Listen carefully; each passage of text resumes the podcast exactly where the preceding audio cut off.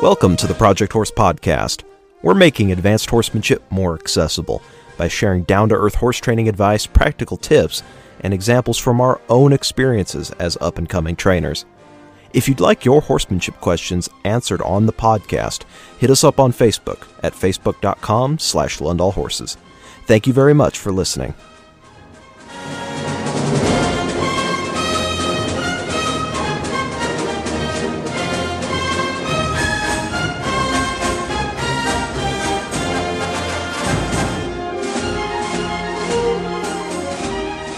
Thank you for joining us on the Lundahl Performance Project Horse Podcast.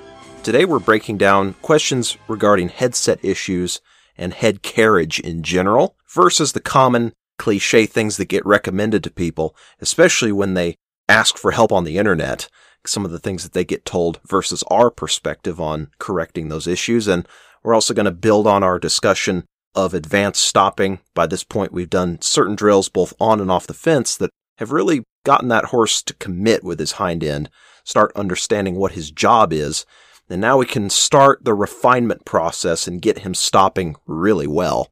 To start with, let's talk about headset. This is a common question, and just to state our answer and perspective on headset right off the bat, we don't really care about headset on any horse in the beginning. Our big focus is on lateral softness, suppleness, getting them moving off of our leg, bending around our leg, getting them broke, getting them mentally soft, as we call it, and relaxed and tolerant about being taken a hold of and handling pressure. If you do your job on that front, the horse's natural talent will sort of get activated the more confident and relaxed and broke he gets, to where if your horse has a high headset or they don't really have a lot of athletic talent, they can't really frame up and carry themselves in a collected way, they're still soft and broke and maneuverable. But if you have a really talented horse, especially one with a nice low headset that kind of naturally carries himself collected, it's like that brokenness activates the natural talent that was already in that horse. And so it's not a big deal to really teach him to frame up and run nice and pretty. So most of the time, the people asking those questions haven't focused enough yet on getting the horse soft and getting him broke. They're nowhere near the stage of like a more refined show horse where we're teaching the horse to carry and stay in frame and all that stuff. They're not even remotely close to that point yet.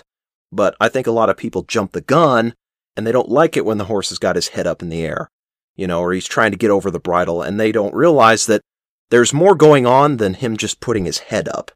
That's more or less a symptom of just stiffness and not being broke, especially through the body. Yes, and I think conformation plays a part in it. And in the beginning stages, let's say before I even really get my hands on a horse and start softening them up and breaking them loose laterally and stuff like that, I'll analyze the horse conformationally, and I'll make a kind of a ballpark estimate of what I think this horse's abilities are going to be. And especially in regards to headset, just how pretty of a frame could this horse potentially be in the long run? Once that's kind of out of the way, though, then I put it on the back burner, and it becomes the least of my worries. Because over the course of just getting the horse broke loose, all the resistance taken out of it, it's going to almost take care of itself. And it's like when you completely forget about it and you just go and work laterally, it's almost like one morning you wake up and boom, now you have a product that you can, work with and show off and then take to another level. And a lot of the times we see a question about headset, and this horse is nowhere near broke enough to potentially soften the horse up vertically at a canter. And if you haven't even done that, then headset should be the least of your worries. Just get this thing broke, And so I think that's probably number one in asking this question. Is people who have a horse that's way too green for this. This particular question was someone that's still kind of in the passenger lesson, cruising around stage. They've just begun softening the horse up laterally, and that's about it. So they're a ways off, a couple months off from even remotely addressing this. Especially for somebody in that colt starting stage, regardless of what the horse is doing with his head, as you're getting him loped out and lined out on a loose rein and just putting some miles under his feet and getting the basics of forward motion, you can't put too much stock or too much concern in if he's got his head up high, or if he's kind of flipping his head, or just doing the other things that green horses do. It might be annoying to you, but if you try to tackle that issue right away, you're just going to create more problems for yourself. However, there's something to be said, and there's kind of a list of things I wanted to get into of stuff that usually gets thrown out by people as, oh, do this, if your horse has got his head up in the air. And that was one of them, was just lope them out. Tons of loping, just get them broke, miles under the feet. And lope them more. Like the horse, like this particular horse is in the stage of getting a lot of miles on the horse and getting him confident. But doing that alone is not really going to get the horse broke. It's a necessary stage in their training, but you can't just rely on loping them 100 miles a day to just take the edge off of them. You can't rely on that to get your job done for you. At some point, you actually have to break this sucker loose left and right, start moving him off your leg. If all you ever do is lope the horse out, of course their head never comes down because they actually never get broke. So sure, you can wear one out and he's drooping his head because he's exhausted, but the next day he's perked back up again, kind of like a pigweed that you run over with the four-wheeler. It's bent over today, but tomorrow it'll spring right back up just like it was before. The other thing a lot of people throw out, well, there's multiple things. This is the second one. Just back the horse up. A lot of backing up, build up the muscles in his hindquarters. It'll help him kind of naturally collect himself, and his head is naturally going to come down. It's surprising how much this is thrown out there. This particular. But going back to what you said, like if the horse's conformation is such that he doesn't naturally have a low head carriage, you could back him up to Timbuktu and he's not going to put that head down like a pleasure horse. It's just not going to happen. Exactly. No amount of building up a horse's muscles in their back and in their hindquarters is going to teach him how to move with collection. No. Building some sort of muscle mass and strength, it would enhance, theoretically, it would enhance your collection on a horse that understands it, but it by no means will create it out of the blue. Horses left to their own devices, you watch them run around in the pasture or on the nature shows. When they run around on their own, they don't really do it in a very coordinated and efficient manner. No. As efficient as it could be. Their back's really hollowed out and their head's up in the air and they're crossfiring and, flailing their body left and right and diving left and right. Everything is very kind of lazy and sloppy. And it's up to us as riders to teach this horse the most efficient way to carry himself and move. And so simply creating muscle on the horse is really not going to replace or supplement that one little bit, because he won't understand what he's supposed to do with his newfound muscle. And that's another thing as well. A lot of people that we run into that talk about backing horse up to build muscle, they back the horse up 5 times a day for a grand total of 50 feet in those 5 different times they back the horse up. It does nothing. It's not building up any sort of muscle mass at all. No. You would literally have to back laps around the globe, in order to build up that kind of muscle we're talking about. Yeah. And even if you did that in a super committed way, the benefit would be kind of negligible, but that's an insight right there, is the fact that collection itself is kind of a concept divorced from headset. A horse that's naturally predisposed to carrying his head low is going to adopt that frame once you start teaching him to collect and really carry himself with some efficiency, let's say. But like a high-headed rope horse, he can lope with a lot of collection and hindquarter push and still have his head up in the air. And he may very well even be soft and broke. It's just his natural headset is going to be higher. So you have to take those things into account. That's not a silver bullet to get the horse framing up and loping pretty. Neither is tying their head down, or like we see a lot of draw rein and martingale use. And this kind of has tinges of what we touched on a lot in our checking a horse back episode, where a lot of that headgear, a lot of those draw reins and different contraptions like that are taken out of context and put on horses that don't have enough preparation, don't have enough understanding of how to give to that pressure, how to carry themselves with some frame and some face, and how to soften and submit to that feel, and they actually end up just becoming more resistant. You watch horses that have had a tie down on all their lives, when that thing comes off, look out, and even in our own experience, we've known horses that they had the martingale overused on them to the point where They are so good about just throwing their heads straight up and leaping forward and climbing out of the bridle. It's unreal. They got taught how to evade pressure and take away the leverage of the human that's riding them by throwing their head up like that. And so while it may be a temporary fix to use those devices, and don't get me wrong, in context they can help you, but a lot of times that stuff gets used as a fix-em-up type thing itself, and it actually makes the problem worse over time. It kind of masks over it for a while, but you're really not getting the horse more broke when you go to those things as the solution.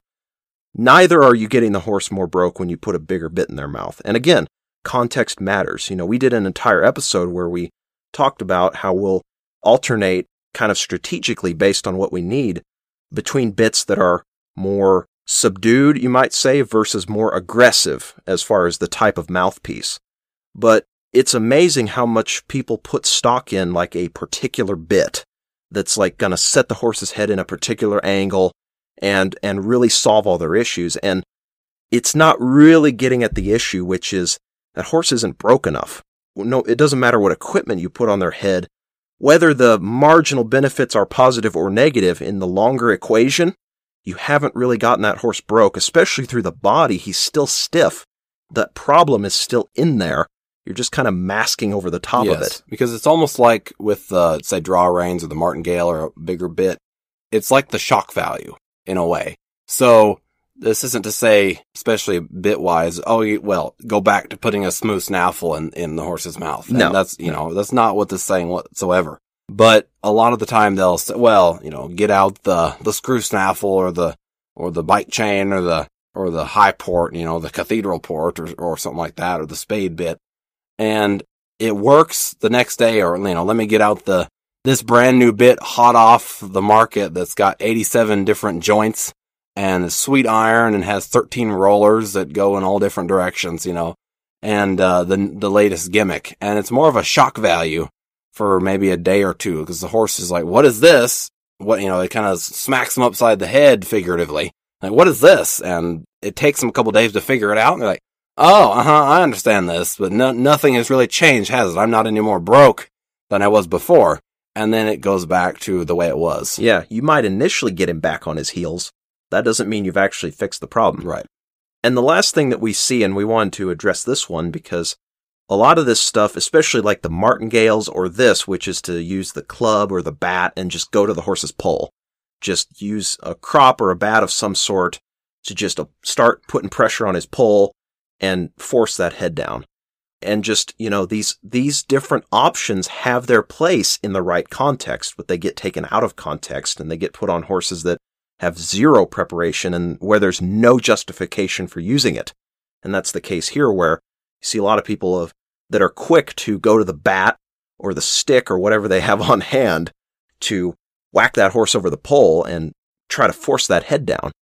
In our experience, and we always doubted the value of this, especially coming from more of the clinician angle, we were kind of a little bit tree huggery on the idea that if we saw anyone ever using a crop or a bat of any kind, we'd be like, look at that ignorant person, they're not a horseman, blah, blah, blah.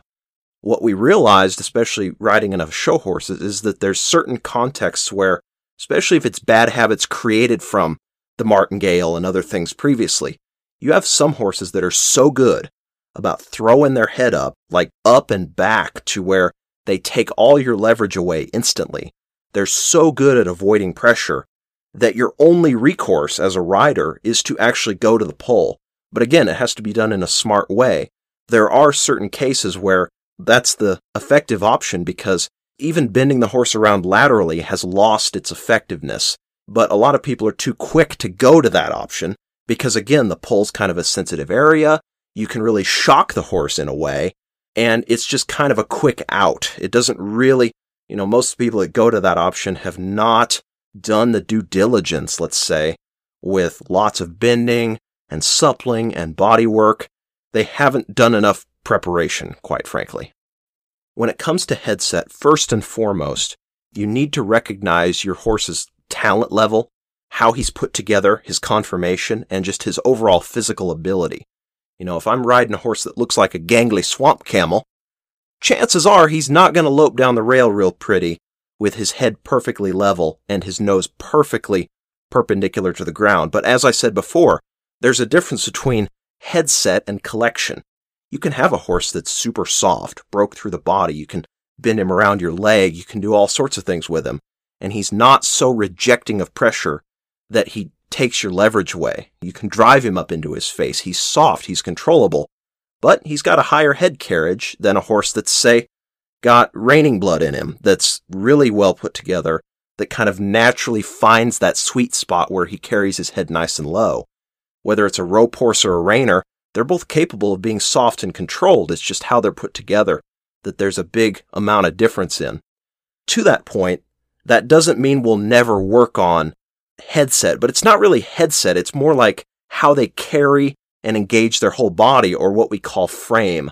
And that is something that we'll work on with the show horses that are, keyword, genetically, physically suited to that task. It's ridiculous to even consider headset until you've had probably at least a minimum, I would say for a rough guideline, 2 weeks of work with vertical at the canter. Taking hold of them vertically while you're cantering and turning them loose and having them be soft and responsive. If you start teaching it, day one, then 2 weeks later, you should, if you're taking your time and you have your, good feel and timing, in that 2 week span, you should be able to go from just a quick, small little give, a slight try and a quick release and slowly build that to where you can hold it, 5, 6, 7, 8, and continue holding that soft feel for more and more strides. So after about 2 weeks, you should have this horse soft enough and mentally submissive and responsive enough that now we can actually work on the way he carries himself and that he maintains that efficient mode of carrying himself, say on a circle or on the rail or whatever you're particular working on. But until you get to that point, you're really just frustrating yourself and wasting time. When all you really need to do is just focus on the task at hand, simplify things, get the horse broke first. When you do that, most of everything will fall into place. And then to get it over the hump, the last little bit, then you actually address it with vertical at that gate and mostly at the canter. And you can use, a big thing that we harp on a lot that's going to pay big dividends in this is transitions. Mm-hmm. Lope to walk, lope to trot, trot to walk. Those transitions, lateral transitions, bending them down around your inside leg, getting them to where they can just, when you pick up at a lope and they just melt down to a walk and around your inside leg, getting that is going to be a huge part of your vertical softness and then also that frame and your collection and that nice headset. So there's no easy answers, unfortunately, but the big answer really is don't worry about headset, especially in the early stages. Focus on getting that horse broke, and the more broke and confident and soft he gets, the more you'll find you can access that natural talent that's in him, and he'll start being relaxed enough to just adopt the most efficient, comfortable head carriage for what he's bred for.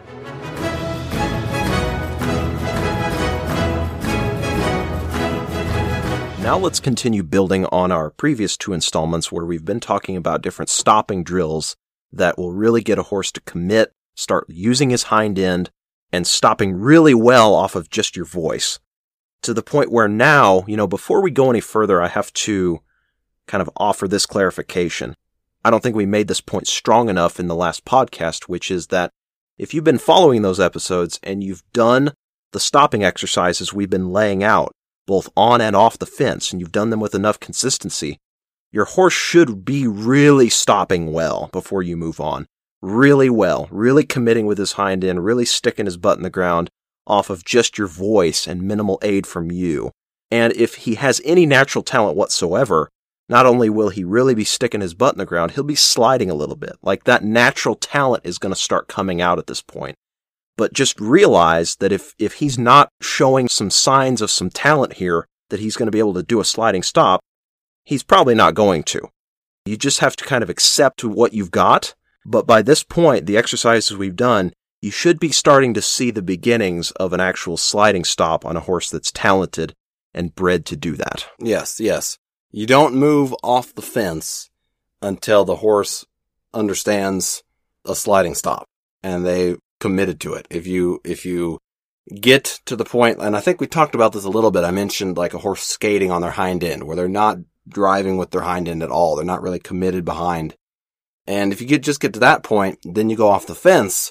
Things, again, when you change elements of the exercise, it's like a new thing to the horse. And so it gets more difficult. And it's almost like a new concept in the horse, and they almost have to relearn it in a small way.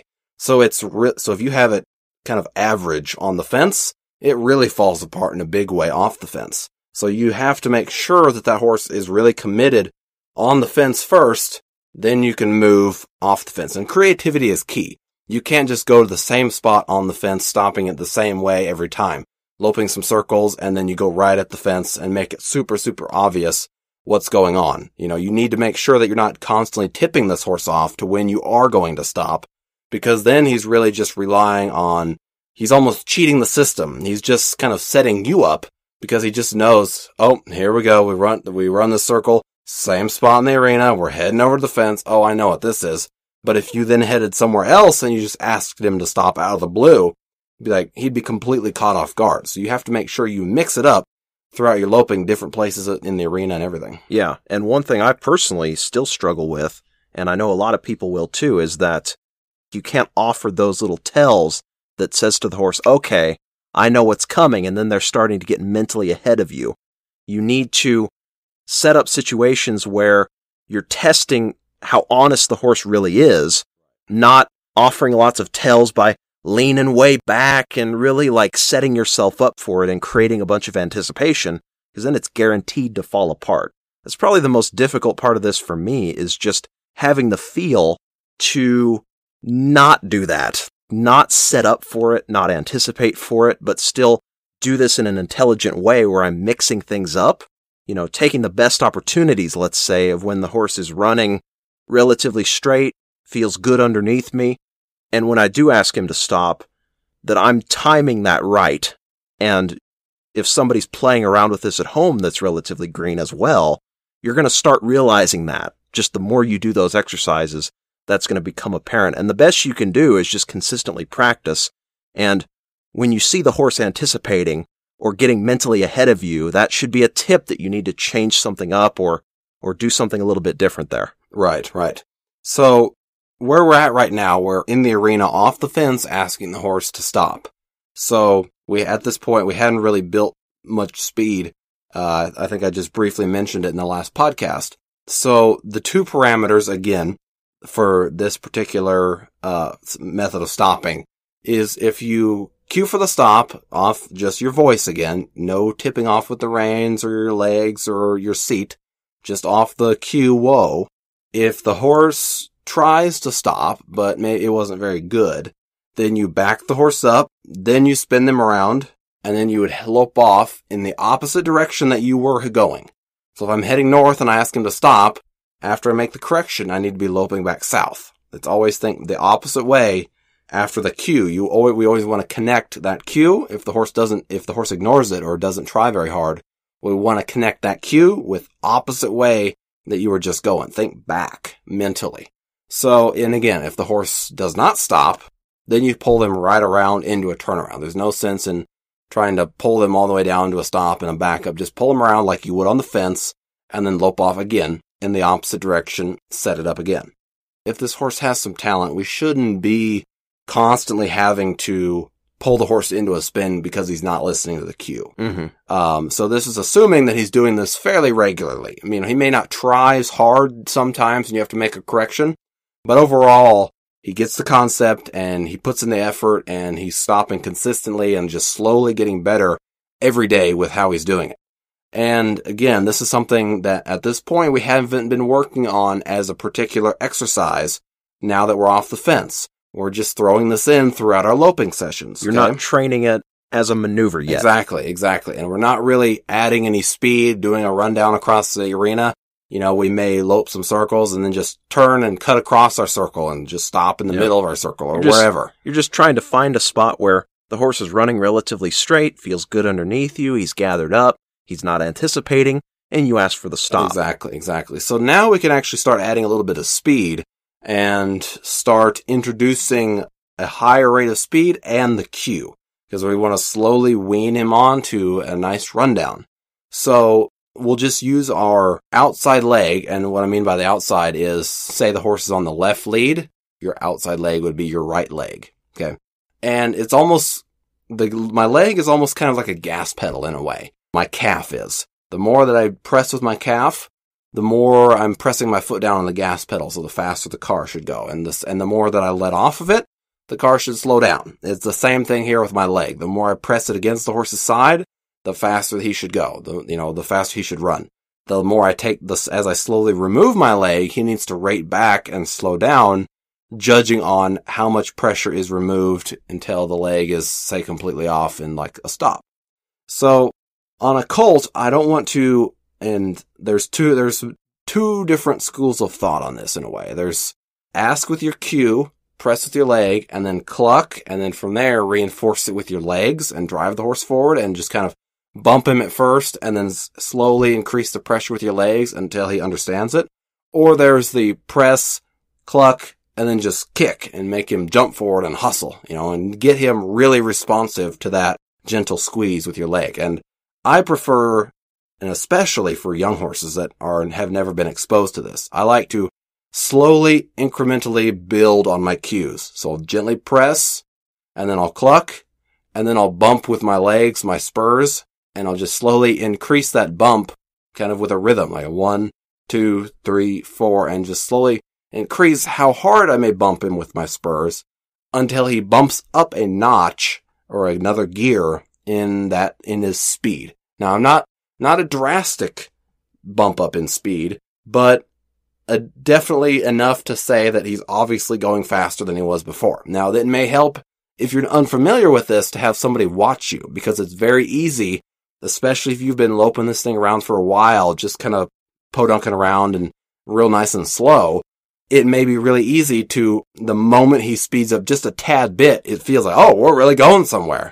But you have somebody watching, they're like, no, you move like half a mile an hour faster. You need to bump it up. So it may be helpful to have somebody watch and tell you, okay, that was obviously a change in the gait, but nothing out of this horse's mental capacity. We're trying to stay within his range of comfort. So I don't want to add a ton of speed right away and completely blow his mind. But at the same time, too little bit of speed does me no good either, because then I'm just harping on the same stuff I've been doing, and I'm going to make my horse bored and resentful of his job. The whole point in adding the speed, yes, is for a maneuver later on, but it's more so for his own mental happiness and engaging, because we're giving him a new challenge, something else to wrap his head around. So it's important from both angles, a training and a showing perspective as well. So I'll cue with my leg, outside leg, and then cluck, and then bump, and drive him forward till he bumps up to that notch. Once I have him at that speed, though, say I'm loping him across the arena and he slows back down. Well, then I will go right back to bumping with my legs and drive him forward. I'm not going to go back through all of my cues again. It's like I put you in cruise. Now you need to stay there. Like the very initial stages, if we're doing the passenger lesson and a horse slows down, we'll squeeze with our legs and then just spank and drive the horse forward. We won't go squeeze with our legs and then give him a second and then cluck. Couple times, give him a second, and then spank. We'll just drive him forward right away, because we set you at the speed, you need to stay there. So I'm not going to run all the way through my cues. So once he's at that speed and he's maintained it, for a fair distance across the arena, I have not started rundowns right now. All we're doing is adding a little bit of speed and doing the same thing as before. I'll be working on my steering, loping the horse around on my circles, and then I may, on the circle, just turn him off the circle, go through the center. As I turn him, I'll build up a little bit of speed and then just say, whoa. Again, not warning him about anything, just saying, whoa, and asking him to, just melt down into that stop. The corrections are still the same. If the horse ignores it completely, then I will just pull the horse right around. If he stops, but not very well, I'll back him up first, then turn him around. If he does stop well, I will back him up a couple steps, just nice and slow, just for a good mental habit, and then sit there and turn loose.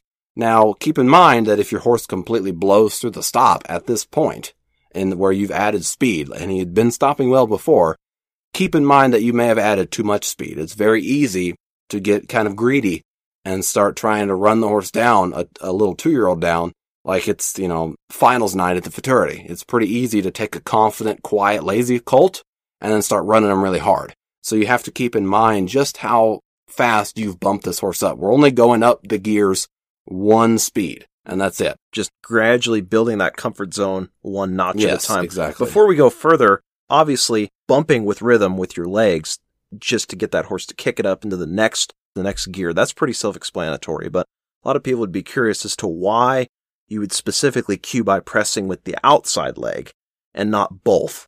A lot of the people that I've learned from do not make that distinction. Like you would press with both legs and then reinforce by kicking or bumping with both legs rhythmically. Why do you isolate the outside leg particularly at the start of your sequence of cues? Right. Well, I think it's a couple different angles or reasonings behind it. I think the most important one is the fact that you're trying to reinforce the horse staying in that lead as you increase the speed.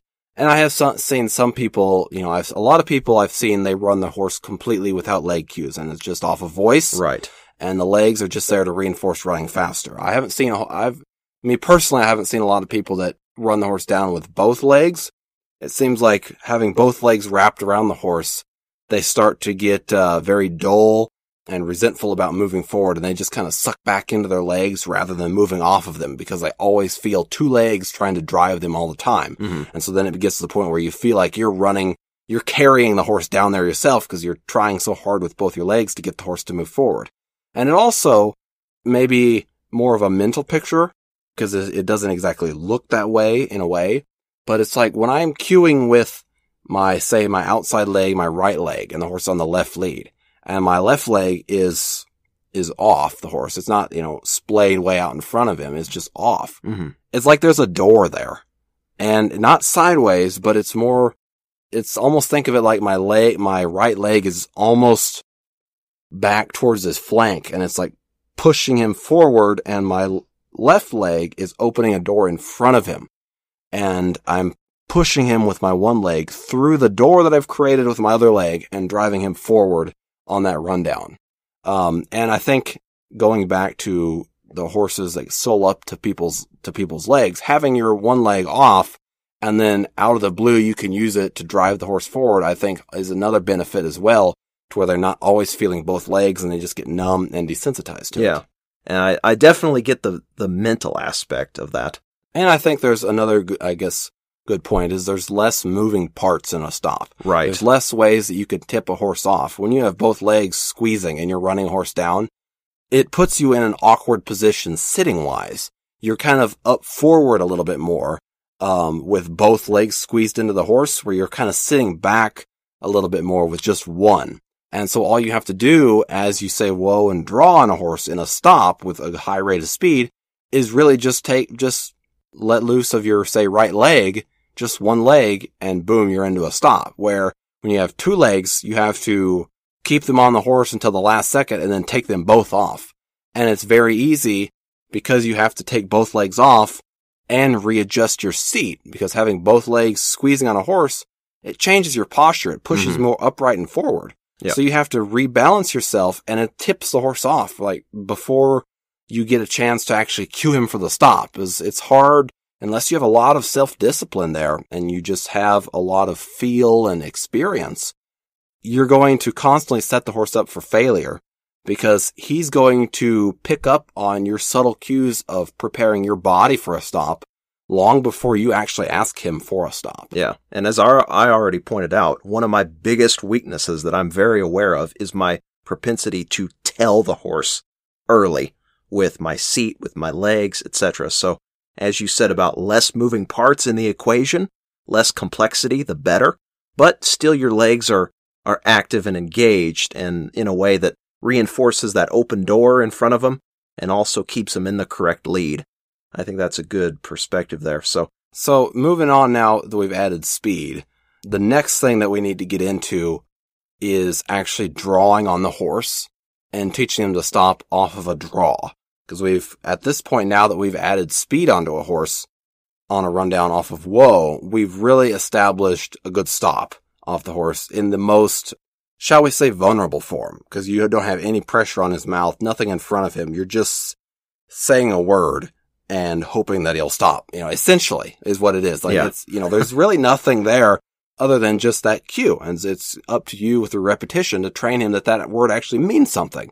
So it's like, if you teach it this way first, I've seen some people that teach the draw, but if you teach it this way first and the horse's first experience with stopping is taking just the word seriously, well then shoot, the draw is really easy in a way, because the draw is actually something that's taking a hold of his face, something that's in front of him that would deter him from going forward.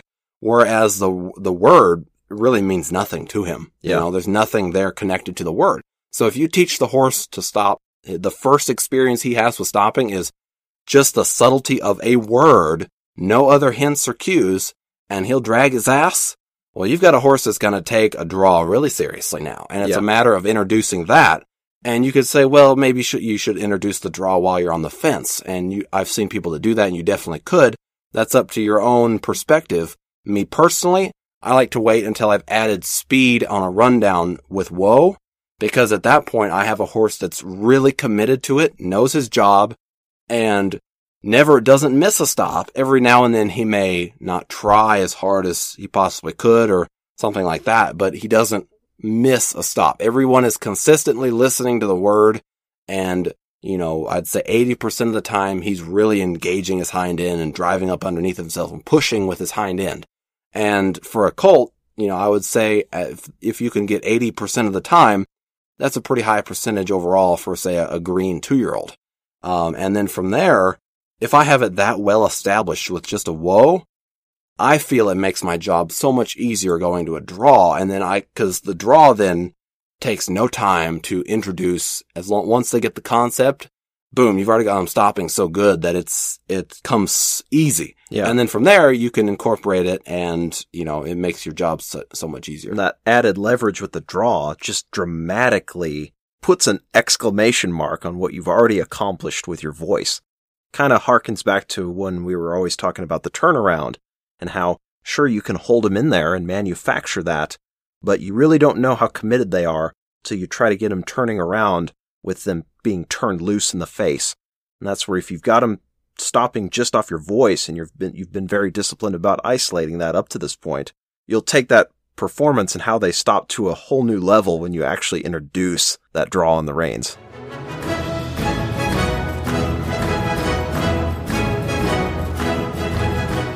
I want to finish off this episode with a brief note on what we're also going to cover in the next podcast, kind of like we've been doing with our Advanced Horsemanship 101 segments, talking about more performance horse-related stuff and kind of having some structure there. We're going to talk about just basic groundwork essentials, because there's a tendency for people like us to discount the groundwork or downplay its significance, and it is really important. But it also comes from our experiences working at different show and performance horse barns, where you've got horses worth tens upon tens of thousands of dollars on the place that can't lead, don't want to load in a trailer, they don't want to stand still in the wash rack, they won't let you spray off their face. As the assistant's leading it across the place, it's dragging its feet along with its head hanging on the lead rope like a little Mexican burro, from the old westerns. So we're going to talk about some of those type of issues. And while that might be a little bit boring to some of our more performance horse-oriented listeners, I feel like we need to do that foundation and just basic ground manners, subject matter, justice. So that's all coming up on the next episode, in addition to the final installment of our advanced stopping series, where we're really going to get into rundowns, stopping well off of a draw, sliding those horses. So thank you guys, as always, for listening. It's much appreciated. If you have questions for us, feel free to message us on Facebook or give us a call. Our numbers are on the Facebook page as well. Thank you again for listening. Have a good day.